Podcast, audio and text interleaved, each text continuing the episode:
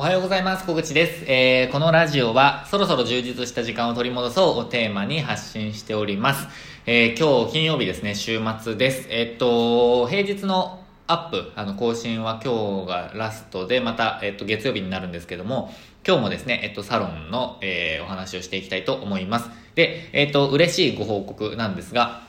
えっと、通常の予約ですね。普通の予約というのが、えっと、1件入りました。で、えっと、実はこれまでですね、あの、モニター利用の方と、あとは、ま定期利用の方、え、の、え、ご予約というかご利用しかなかったんですね。で、えー、実際、あの、普通の予約システムを通して予約をしていただいたのは今回初めてなんですが、えっ、と、明日予約が入りました。で、えっと、金額としては今オープン特価でやっている時期なので、えっと、そんなに多くはないんですけれども、まあ、ただですね、予約が入るって嬉しいですね。あの、シンプルに嬉しいと、えっと、思っちゃいますね。えっと、去年はですね、えっと、思い返してみると、2月19日に、えー、スタジオのプレイオープンをして、2月中はですね、えっと、4件かな、4件の予約があって、で、4500円ぐらい、4600何十円とかの、えっ、と、売り上げになったんですよ。で、まあ、利益はもっと少ないというか、まあ、あの、経費とかを考えると赤字なんですけど、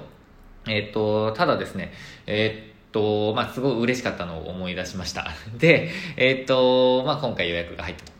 ただですね、えっと、今回お伝えしたい、えー、今日のテーマですね。今日のサロンの、えっと、マーケティング戦略とかというか、まあ、運営の、えっと、ノウハウに関してなんですが、定期利用の、えっ、と、まあ、破壊力というか、定期利用の安心感について、えっ、と、お話しした後ですね、えっ、と、なんて言うんですかね、うんまあ、料金体系のこととか、あとはこう安定した運営をしていくための戦略っていうのをちょっとお話ししていきたいと思います。で、えっと、結論をお伝えすると、えっと、ちょっとですね、今、あの料金体系とか、ちょっとサポート体制を考えているんですけど、普通のご利用ですね、あの、普通のご利用っていうのは、あの、施術をされる先生に向けた普通のご利用以外に、まあ、その会員利用とか定期利用とか、あの、一般利用っていうのはあるんですけど、それ以外に、えっと、まあ、VIP 利用というか、そのマーケティングも含めた、えっと、なんて言うんだろうな、プランっていうのを、まあ、ちょっとこう考えています。で、これは、えっと、すぐにパンとあの発表するわけではないんですけど、えっと、ご利用の方があの徐々に増えてきた段階で、その、うん、その、なんていうんですか、そのセラピストさんの運営ですね。あの、セラピストさんがやっているその事業の、えっ、と、運営というか、まあ、そのプロモーションとかそういうことも、えお手伝いすると。で、私がプロモーションするとかではなくて、えっ、と、まあ、コンサルに入るみたいな、えー、ニュアンスですね。で、それを、v、VIP というか、な、なんて言うんだろうな、ちょっと呼び方がまだ、あの、呼び方全然考えてないんですけど、まあその、えっ、ー、と、まあ、高額プランみたいな感じですかね。えー、まあ、完全サポートプランというんでしょうか。あの、それを考えています。まあ、それは、えっと、どれぐらい、まあ、何ヶ月後になるかわからないんですけど、まあ、そういうことを考えています。で、えっと、これのきっかけというか、えっと、考えのもとがあって、えっと、やっぱりですね、あのー、高額商品を買ってくださる方がいるから、えっと、まあ、比較的リーズナブルな料金で、えご利用いただける、その、まあ、サロンとかスタジオを使えるんですよね。で、えっと、今回のあのテーマである、その定期利用の安心感っていうのもそれなんですけど、定期利用してくださる先生がいらっしゃるからこそ、まあ、通常運営ができるというか、なんていうんですかね、まあ、安心して運営ができるという感じなんですよ。もしくは、これだけの利益が出ることが分かっているので、えー、改善にお金がかけられるとか、まあ、そんなにスタジオは改善にバンバンお金はかけられていないんですけど、まあ、ただ、えっと、まあ、いきなりパンとなくなっちゃうっていうことが、まあ、そんなにないですよね。あの、一人の先生が例えば10万円払ってるとかだと、その方が辞めてしまったらパンとなくなっちゃうんですけど、まあ、お一人の先生から、だいたい1万円から2万円ぐらいの間で、えー、10名ぐらいおはあのお支払いいただいていると、えっ、と、まあ、安心感がありますよね。で、いきなりバンとお一人の方が辞められても1万円から2万円のダメージなので、まあ、痛いと言っちゃ痛いんですけど、まあ、全部なくなるっていうことはないので、まあ、安心感がありますよね。で、サロンでもそれを構築していきたいと思っていて、えっ、と、まあ、サロンでは2種類、まあ、3種類か3種類の料金体系があって、えっと、通常料金、あとは定期利用ですね。あとは会員利用という、まあ、料金で、まあ、月額費をいただいて安くご利用いただくみたいなスタイルを、まあ、取っているんですけど、えっ、と、ただですね、ちょっとその根本にあるというか、もっと手前の話をすると、えー、高額商品があるからこそ、えっ、と、まあリーズナブルな料金を提供できると。で、えっと、これをもう最近の、えっと、私が見たあの動画とか学んだ中で一番わかりやすく説明されているのがキングコングの西野さんですねが YouTube で、えっと、VIP 戦略について、えっと、お話しされている動画があるんですよ、まあ、これはカジサックチャンネルで、えっと、前編あの公開されてるんですけど、えっと、去年あったサーカスという西野さんが、えっと、主催されている、まあ、学びの場というかイベントがあるんですね。武道館のイベントがあってその中で西野さんが、えっと、お話しされている VIP 戦略についての動画が、えっと、カジサックチャンネル YouTube のカジサックチャンネルにあるのでぜひちょっと探していただきたいんですけど、まあ、この話がもも最も分かりやすいですね。でその中で、えっと、説明されているのは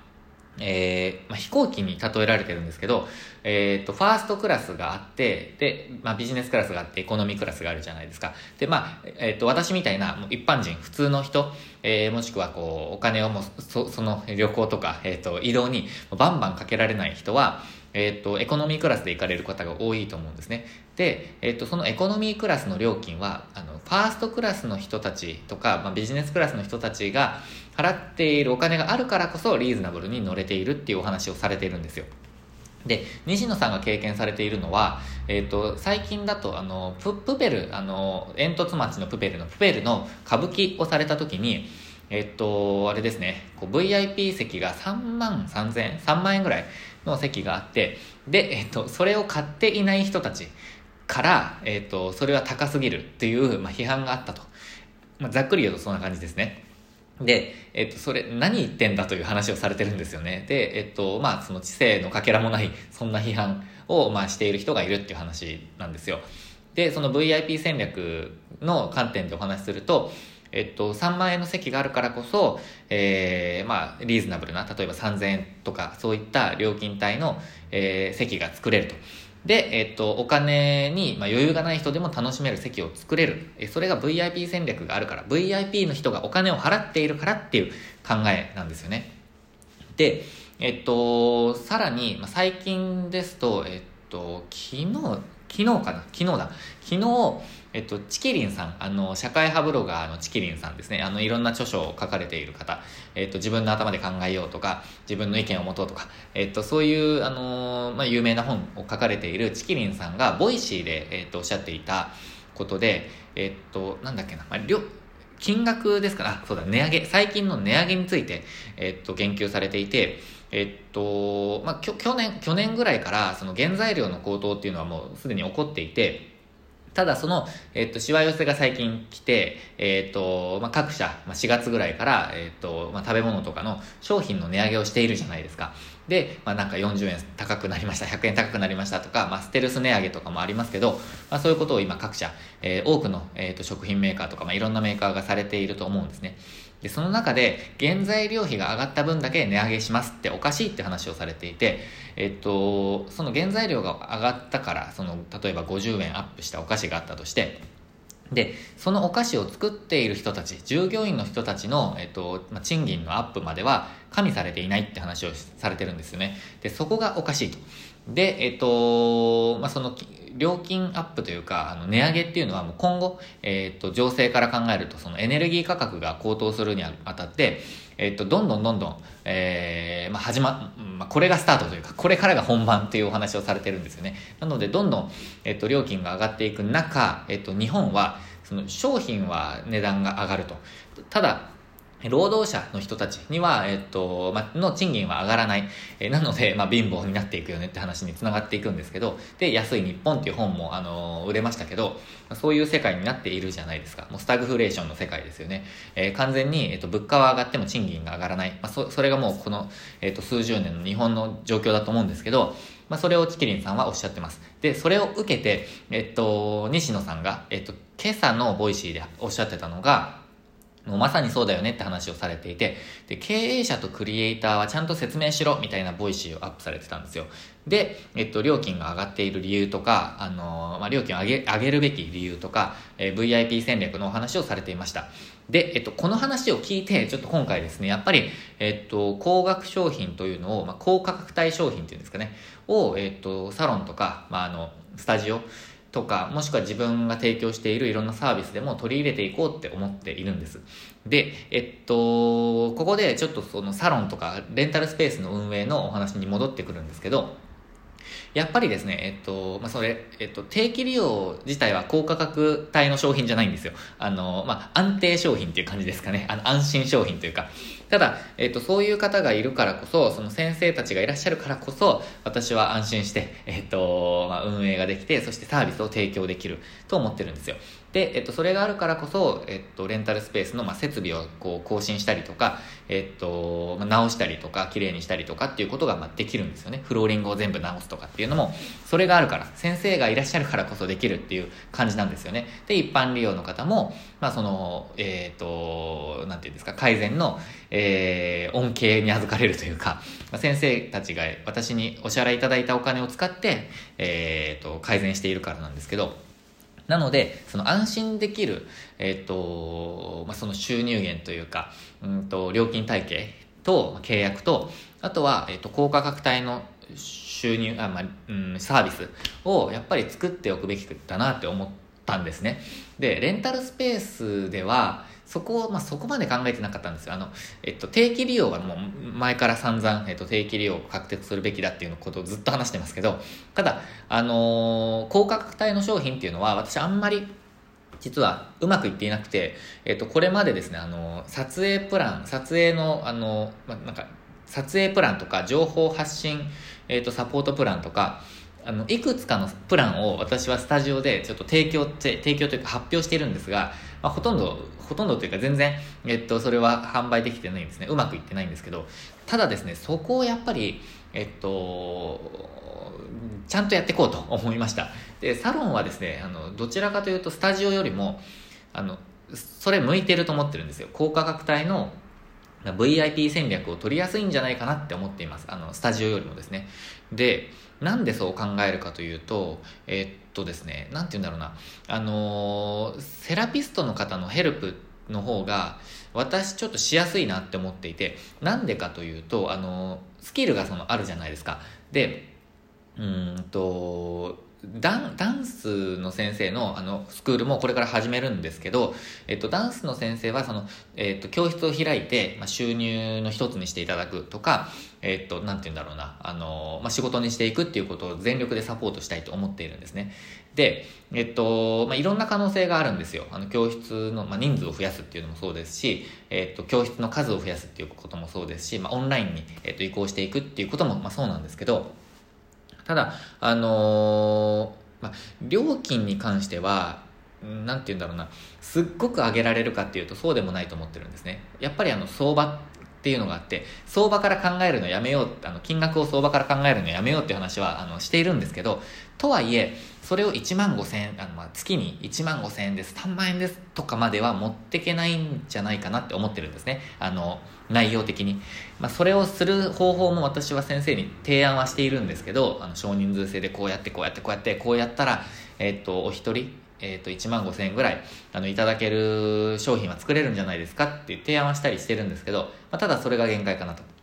ただ、その、施術ってなってくると、あの、非常にですね、えっ、と、高単価の、えっと、商品を先生たちに作っていただけるんじゃないかなと。で、それをサポートできるんじゃないかなって思ってるんですよね。で、それが成功すれば、えっと、高単価サポートの、えっと、効果というか、あの、なんて言うんだろうな、えっと、ここれなんて、なんていう言葉で言えばいいんだろう。高単価でこう提供した価値か。そうだ。価値と価値を見出していただけるんじゃないかなって思っているんですね。なので、ちょっとこう、話しながら考えているところもあるんですけど、今。ただ、あの、セラピストの先生の後押しを、まあ、ちゃんと成功させて、で、それを、あのまあ、例えば月にお一人とか、お二人とか、えっ、と、まあ、一月で終わるわけじゃないと思うんですが、まあ、3ヶ月で、3ヶ月間のプランで、えー、一月にお一人か二人、えっ、と、追加で、えっ、と、募集をかけていくとかっていうのはありかなと思ってるんですね。で、それがあるからこそ、設備の、あの、なんていうんですか、更新ができたりとか、まあ、あの、利用料、一般利用の利用料も、えー、比較的リーズナブルに抑えたりすることができるのかな、みたいなことを考えています。という感じですね。で、えっと、それがあると、その収入源があると、さらに違う、こう、サービスを提供したりっていうのもできると思うんですよね。なんだろうな、例えば、えっと、まあ、利益を生み出すためのそのコミュニティを作って、えっと、先生同士の輪を作っていくような活動にもこう資金を当てられるかもしれないですし、みんなでこう勝っていくというか、みんなで、えっと、利益をまあ、得られるような、えー、っと、まあ、利益っていうのは収入面でもそうですし、情報っていう利益もそうですし、まあ、関係値ですね、あの、先生同士の関係とかっていうのも、なんかいろんなことを作れるんじゃないかなって思っています。で、えっと、そのためには、えっと、定期利用っていう、まあ、安定した、えっと、収入源と、そして、えっ、と、高単価、えー、商品ですね。高単価商品っていうのも、まあ、スタジオでも、スタジオじゃないか、ここはまあサロンか、えー、まあ、レンタルスペースでも考えていくべきかなと思っています。で、私が今、やろうかなと思って全然やってなかったのが、その、えっと、サポートプ、各種サポートプラン、撮影とか、はい、情報、あの、映像配信のサポートプランっていうのとは別で、えっと、土日とかを使った、そのもう、えっと、なんて言うんだろうな、1時間5000円とか、えっと、8000円とかという、えっと、利用料を払っていただけるようなプランっていうのを、まあ、どうやったら作れるかなっていうふうに考えてたんですね。えっと、まあ、これにいくら払ってもらえるかなっていうよりも、え、これぐらい、何千円、これぐらい払ってもらうにはどういうプランを考えたらいいかなっていうことを、そういう視点で考えてるんですけど、まあ、それをですね、まあ、具体的にもう進めていくっていうのを、このサロンを舞台にやっていこうかなと考えています。で、これができるとですね、えっと、レンタルスペースって、えっと、比較的、なんて言うんだろうな、まあ、あの、そんなに、こう、こうん、爆益が出ないんですよね。えっと、小さなレンタルスペース、特に田舎なら、1ヶ月に1店舗から10万円から15万円ぐらいが限度だって私は思ってるんですよね。普通の大きさのレンタルスペースならですね。ただ、そその、えっと、まあ、自分のスキルですよね。そのマーケティングのスキルとか、お話しするとか、えっと、まあ、そのプロモーションとか、まあ、なんかマーケティングってざっくり言っちゃいますけど、それをお手伝いする仕事も金、掛け合わせていくと、えっと、まあ、その、なんていうんですかね、利益、あの私ですね、あの運営者が得る利益も増やすことができるんじゃないかなと思ってます。で、それをある程度こう型にできると、まあ、型にしきれないところもあるんですけど、それができてくると、あの、全国でですね、こう田舎でレンタルスペース運営している人で、スキルがある人なら、なんかいろいろ真似していただけるんじゃないかなっていうふうな感じで今考えています。まあ、ただそこまで行くには、私も情報発信とか、あの、ずっとやり続けられないので、まあ、時間はかかると思うんですけど、とりあえずまず自分のところで、えっと、実験してやってみると。で、えっと、セラピストの方にも成功してもらえるような、なんかこう、サービスを提供できたらなと思っていますと。そういう、えー、っと、かん、ことを、えー、この、今日、今日、昨日ぐらいで ちょっと考えていました。そんな感じです。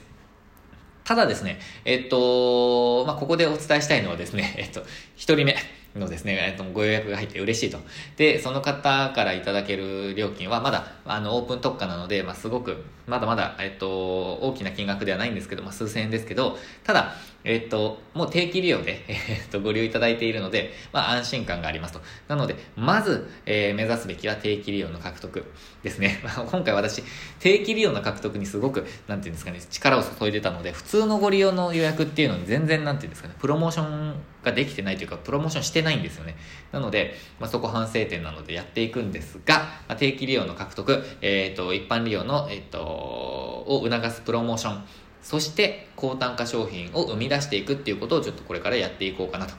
思っている。そんな、えっ、ー、と、週末というか金曜日でございますと。えー、何かですね、あなたのレンタルスペース運営のえー、参考になれば嬉しいなと思います。まあこれ口だけ言って、口だけで言うのはすごく簡単なのですが、実際なかなか難しいんですよね。あの真似しようと思ってなかなかパンとできたりとか、あの、その VIB 戦略を真似するとかっていうのがなかなかできないので、もう私も頑張って、えー、やっていきたいなと思っておりますと。えー、そんな感じです。えー、ということで今日も今サロンにいるんですけれども、えっと、新しく、えっと、購入した備品がいろいろあって、で、それをですね、えっと、設置したんですね。なのでちょっと今日写真を撮ったりして、えー、置きたいなと思うのと、あとは、あれですね、さらに追加の備品っていうのを、ちょっと今日いくつか買おうと思ってます。なんか、まあ、ドライヤーとか、なんかそういうやつですね。えー、それを買おうかなと思っています。で、えっと、今日はですね、楽天の、えっと、ポイントがアップする日なんですよね。0と5がつく日って、なんかポイントがアップするんですよ。さらに今、お買い物マラソン中なので、もう本当に楽天経済圏に完全にどっぷりハマっているんですけれども、まあ、あの、そのタイミングを見計らって買うことも、まあ、あの、運営にレンタルスペース運営には、え、必須のことかなと最近思ってきたので、まあ、買う日も購入する日も工夫しながらやっておりますと、そんな感じですね。ということで、今日も最後までご視聴いただきましてありがとうございました。えー、週末ですね、えっ、ー、と、皆さん良い週末をお過ごしください。今日も最後まで、えー、ありがとうございました。では、チャレンジしていきましょう。